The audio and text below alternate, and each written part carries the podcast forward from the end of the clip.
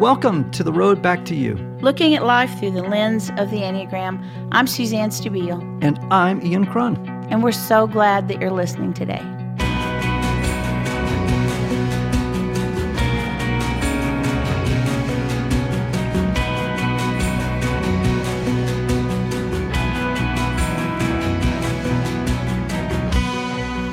So tell everybody who we have on our show today. Oh, man. So we have Mike McHargue, who's otherwise known as Science Mike. And uh, he is a remarkable human being. We're going to have a ball with him. I've seen him speak. He's, he's really a dynamic, thoughtful, articulate person who, you know, does, has a, you know, kind of a remarkable mission in life. And I don't want to take too much out of his, you know, words out of his mouth. I want to get, to him as fast as we can. Before we do, though, can you talk to us about nines, the mediators uh, that he's going to be talking to us about in his own experience? So nines are the number at the top of the enneagram. They're the most peaceful number in a lot of ways. They that might be why they're at the top. Nines are people who are laid back and easygoing, who seem to have a lot of common sense. They don't like conflict um, they're really good in uh, professions and opportunities for seeing two sides to things. Nines are uh, people who merge. So they're not so stuck in their own way of seeing and their own way of being in the world that they can't um, really get into how other people see. And um, then they merge with people and just look at life their way for a while. And then they find somebody else to merge with and they go along for a while, seeing life the way they do. It's almost like that. Will Rogers used to have this saying, I won't get this exactly right, about you have to uh, come behind a man and see the world as he sees it, or step in the moccasins of another man and see the world as he sees it. And I, I think nines do that really well. I agree, and we have some experience with nines. We're we're both married to nines. We are, and we both have daughters who are nines. We do. So Mike is he we're ready for him. Well, and you know, um, there are a lot of nines in the world. More than some of the other numbers. Yeah. There are more nines than some of the other numbers. So we are ready for him and I'm anxious to I'm a little intimidated about talking to a guy who does science. Well, why didn't you didn't you didn't do well in science or? Uh, it seems big. Yeah, I didn't do well in science at all. Yeah. Yeah. Well, well let's see what we learn. Hope he's kind. Yeah. Hey, Mike, how you doing? Oh, fantastic! It's great to be here today. Hi, Mike. Hi. We are delighted that Science Mike is with us today. Mike, we, um, uh, as you know, we try to talk about the world through the lens of the Enneagram, uh, among other things. And uh, we are in this series talking to people representing each of the nine personality styles or ways of seeing the world. Tell us a little bit how you, you may have been first introduced to the Enneagram. Uh, everyone I knew talked about it all the time. All my friends talked about their Enneagram. And I would uh, kind of take tests, and they were really inconclusive. I tended to score almost evenly across all nine categories. And when I tried to look into the methodology behind the structure of the Enneagram, I found it was this ancient, you know, system and it evolved over time. And I actually had a really skeptical approach. I thought wow. that yeah. its inability to score me was indicative of its failure as a model. And it wasn't until a friend of mine sent me uh, The Wisdom of the Enneagram, uh, a book that let me dive deeper into the personality types and take more tests that I was able to A, find the Enneagram had some prescriptive merit, uh, B, had a little bit of uh, psychological research behind it and see that I could conclusively figure out what my number was. So at that point, you found that it was um, useful and applicable to your life, and that it had some validity from a you know, scientific or research perspective. Yeah, that's exactly how it went down for me. I wonder, Mike, about the fact that Enneagram number is based on motivation and not behavior. And I think when it's um, talked about in a uh, narrative way, or when we look at the oral tradition of the Enneagram, sometimes people are able to hear things that um, don't come through when you're taking an indicator. Do you think that happened for you? Well, you know, I don't think I've ever had the opportunity to explore the narrative form. Well, boy, you need to spend some time with us because that's what we do. That's what we do. Story. I've heard, you know, David Gungor said that's the only way to do it. Um, and he's encouraged me to, to try that. Luckily and unfortunately, I've been on the road so much, it's been hard to find a chance to do it. Well, I, well, you know, we'd happily spend eight hours with you anytime you'd like to hear us talk for that long. You bet. Right on. Yeah, we'd love to. So we're, today we're talking about uh, your number, which is nine, the peacemaker or the mediator. And, uh, you know, my wife is a nine, My husband's a nine. so we know nines. I got a daughter who's a nine, I got a daughter who's a nine. so we're all about the nine. it's a good number. It's a great number. Can you tell us a tell us a little bit about the nine from your perspective? Uh, I'm a nine. I'm a peacemaker. I like to find people, um, help people find their best selves, find a place of personal satisfaction and fulfillment that's right for them and their reference frame. It means I lean um, towards a sort of relativism. Uh, my main concern is helping people find uh, a healthy point in their context, not guiding them towards some absolute truth or absolute best way of living. It means I am very averse to conflict and that for most of my life, I've struggled to find or understand my own personality because I tend to change the expression of my personality dramatically and radically based on my context. So if I'm with someone who's very intellectual, someone who's not very emotional, I tend to mirror that part of their personality. Whereas if I'm with someone who's very emotionally expressive, uh, I tend to be very emotional. Uh, around people who are, have very dominant personalities or are driven to um, unhealthy conflict or anger, I tend to be very um, submissive. I tend to do whatever it takes to appease their anger, uh, to maximize peace. And so the more recent evolution in my life, the change in the last few years, has been learning to express some confidence or some certainty about the things I believe, irrespective to what those around me believe. Wow, that is so great. One of the things that's true about the Enneagram is the best part of us is also the worst part of us. Would Hmm. you say that seeing two sides to everything is the best part of you, but also maybe the um, not always a great part of you?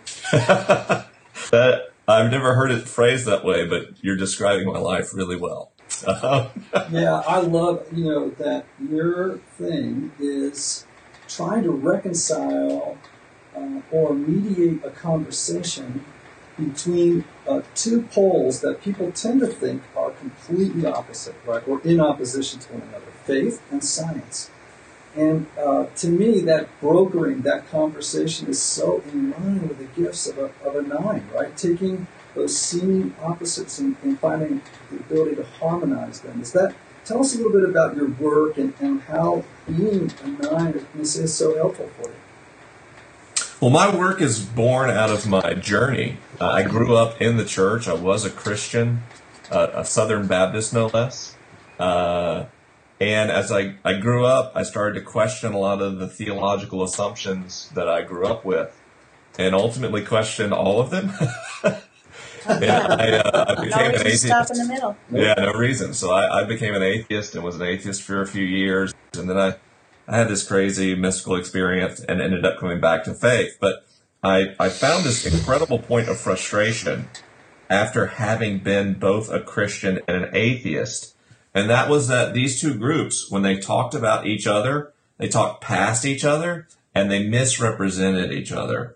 And what I found was that Christians were people who love God, love others, and try to leave the world better than they found it. They, they're trying to really improve the world through their actions. They're, they're good people. And even as an atheist, I still understood that.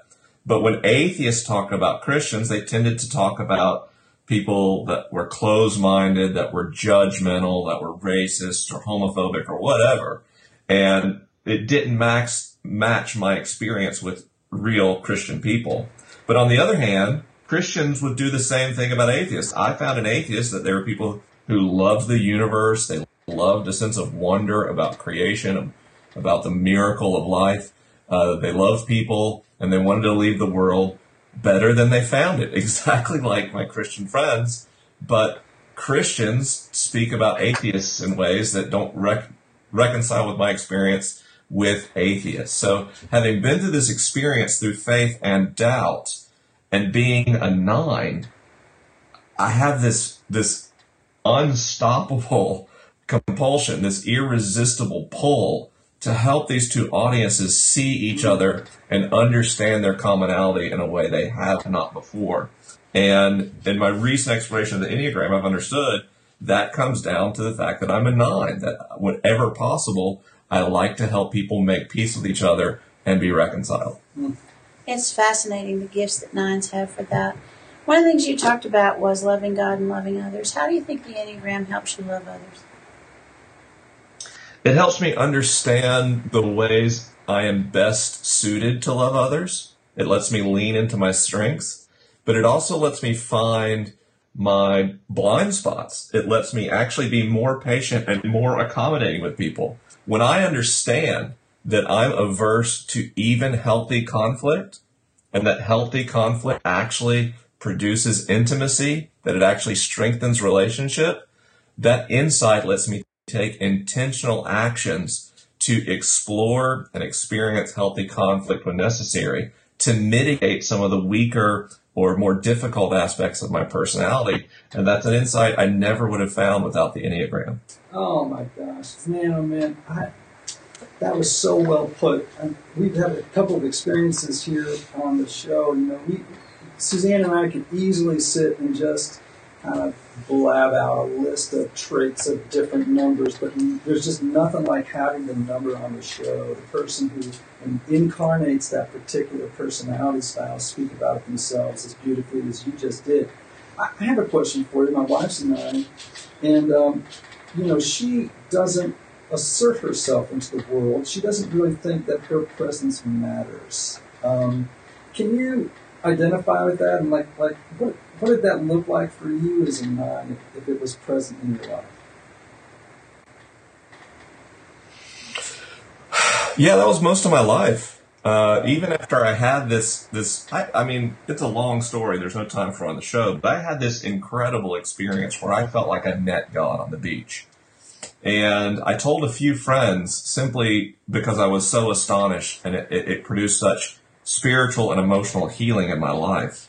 But I didn't want to tell anybody else because my perspective was, who am I to say anything?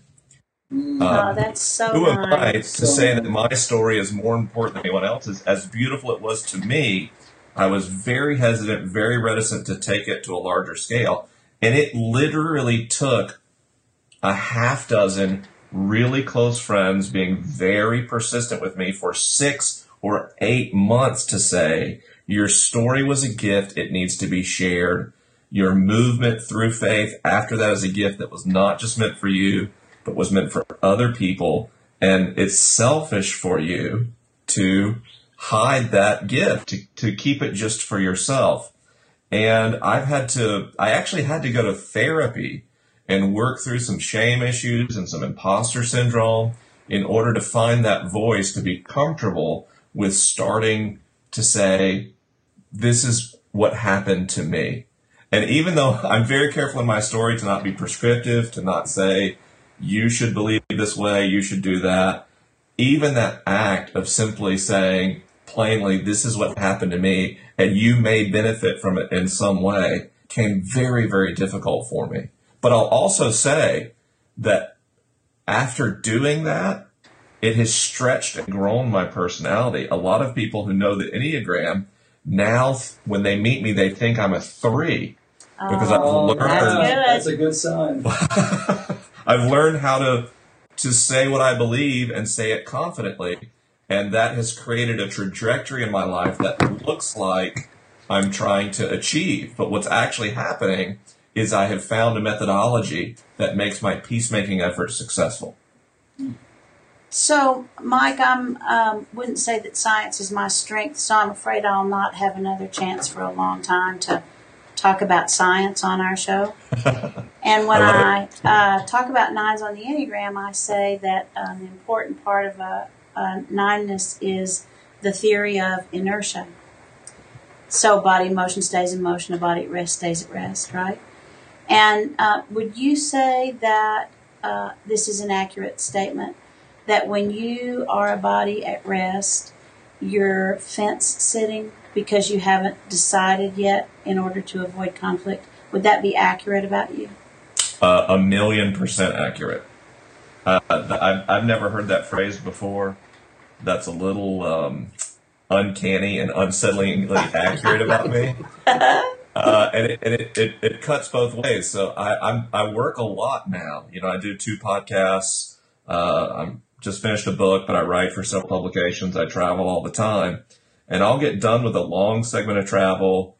Uh, I'll have a lot of work to do, but I'll be very tired. And I'm always afraid to rest because I found if I take one day off, I want to take seven days off. Exactly. Uh, but as long as I keep moving, it's effortless to keep moving. Starting and stopping are the hardest things for me to do. Exactly. Man, that's that's the story of my my life at home. How about you, Susan? Me too. You know, one of my favorite lines about nines is um, that they start off slow and then they taper off. I always get pretty excited about uh, my nines kind of getting going and then they taper off. Um, there's one more thing I want to ask you about. I want to know if I do want to say that's a box we can get out of.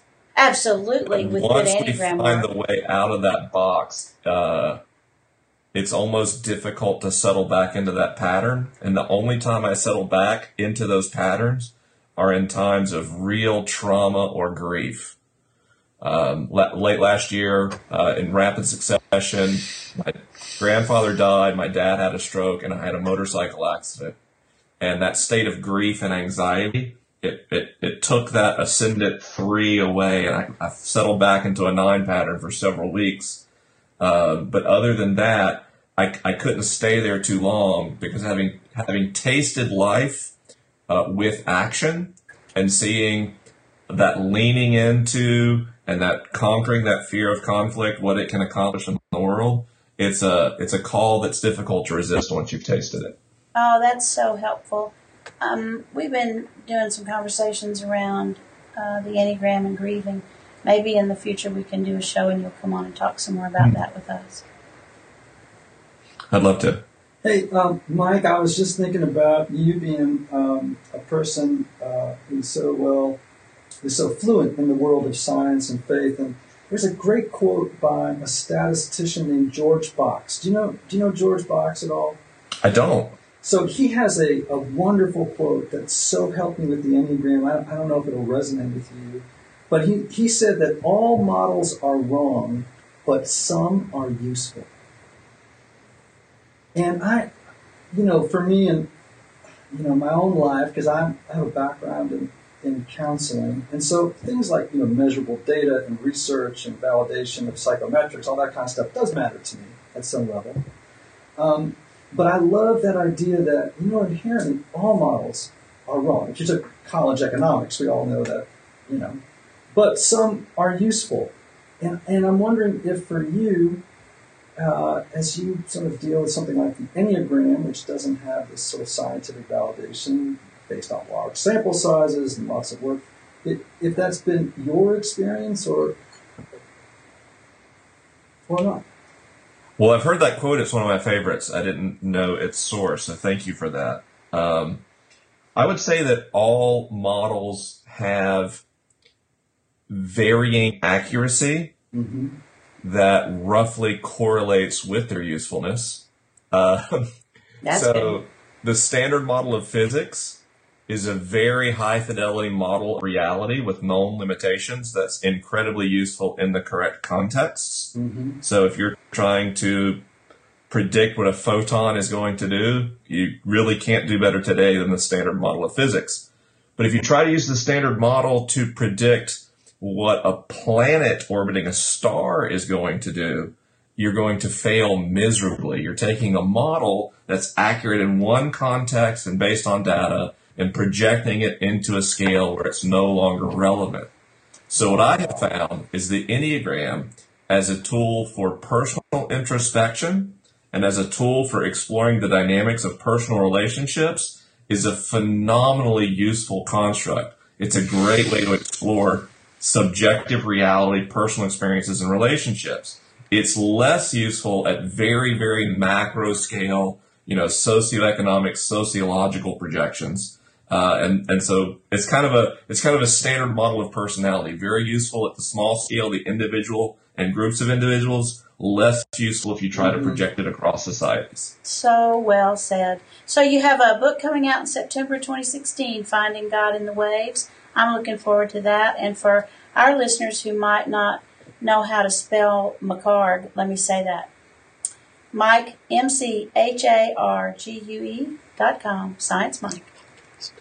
And the easiest way to find me is actually to just go to asksciencemike.com. Uh, that's where my AskScienceMike.com. Yeah, it's, everybody can spell Science Mike, and that'll take you to my most popular podcast as well as take you to all my other work as well. Great. And of course, we have a shared friend in uh, Michael Gungor. Oh, love Michael. He and I co-host the Liturgist podcast together. That's right. That's right. We are so grateful um, to have your voice on with us today. Uh, you're part of a long now storied line of perfect spokespeople for a particular number. Yeah, I'm just going to spend the rest of the day saying, yeah, I, I spent the morning talking with Science Mike about science things. You know, I have to say that I don't think I understood a word he said about the planets, but I felt really cool that he presumed I did. Yeah, I, I understood it all. Oh, I can't wait to hear the whole series. It's, uh, it's, it's going to be fun. Thanks so Fabulous. much, Mike. Thanks, we Mike. appreciate you. Thank you. Have a great day. Bye. Holy smokes! Did you? I mean, could you believe how great an example of a nine that was? No, and you know, I've always thought that the Enneagram is a common language that we can all speak. So I'm kind of just relaxing into the fact that I just had a conversation with science guy, you know, Mike the science guy, science Mike. Science Mike. Yeah, it's like, okay, I, I did the scientist thing today. Yeah. He was so great. Everything he he talked about to me was here and here are both sides. And here are both sides of that and here are both sides of that. So I guess they're well suited for non-dual thinking. Mm. I was thinking about how uh, Riso and Hudson from the Yeah. Enneagram Institute they they described nines as being typically spiritual seekers who have a great yearning for connection with the cosmos Oh wow. as with other people. That's And here's a guy who's you know talking to us about planets and you know I mean that that to me is just again I'm like well there you go there it is. I also love the fact that we so often hear stories of people who have gone away from the church mm-hmm. and come back, and the Enneagram helps them tell that story. That's unusual. I hadn't even thought about that. We've heard that a couple of times. Well, we got more people coming up. Sounds good. It's mm. so fun doing this. It's a blast. Yep. Bye. See you later.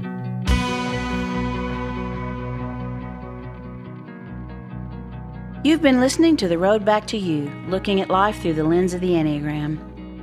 Produced by our pal Jim Chafee and engineered by Brad Bass.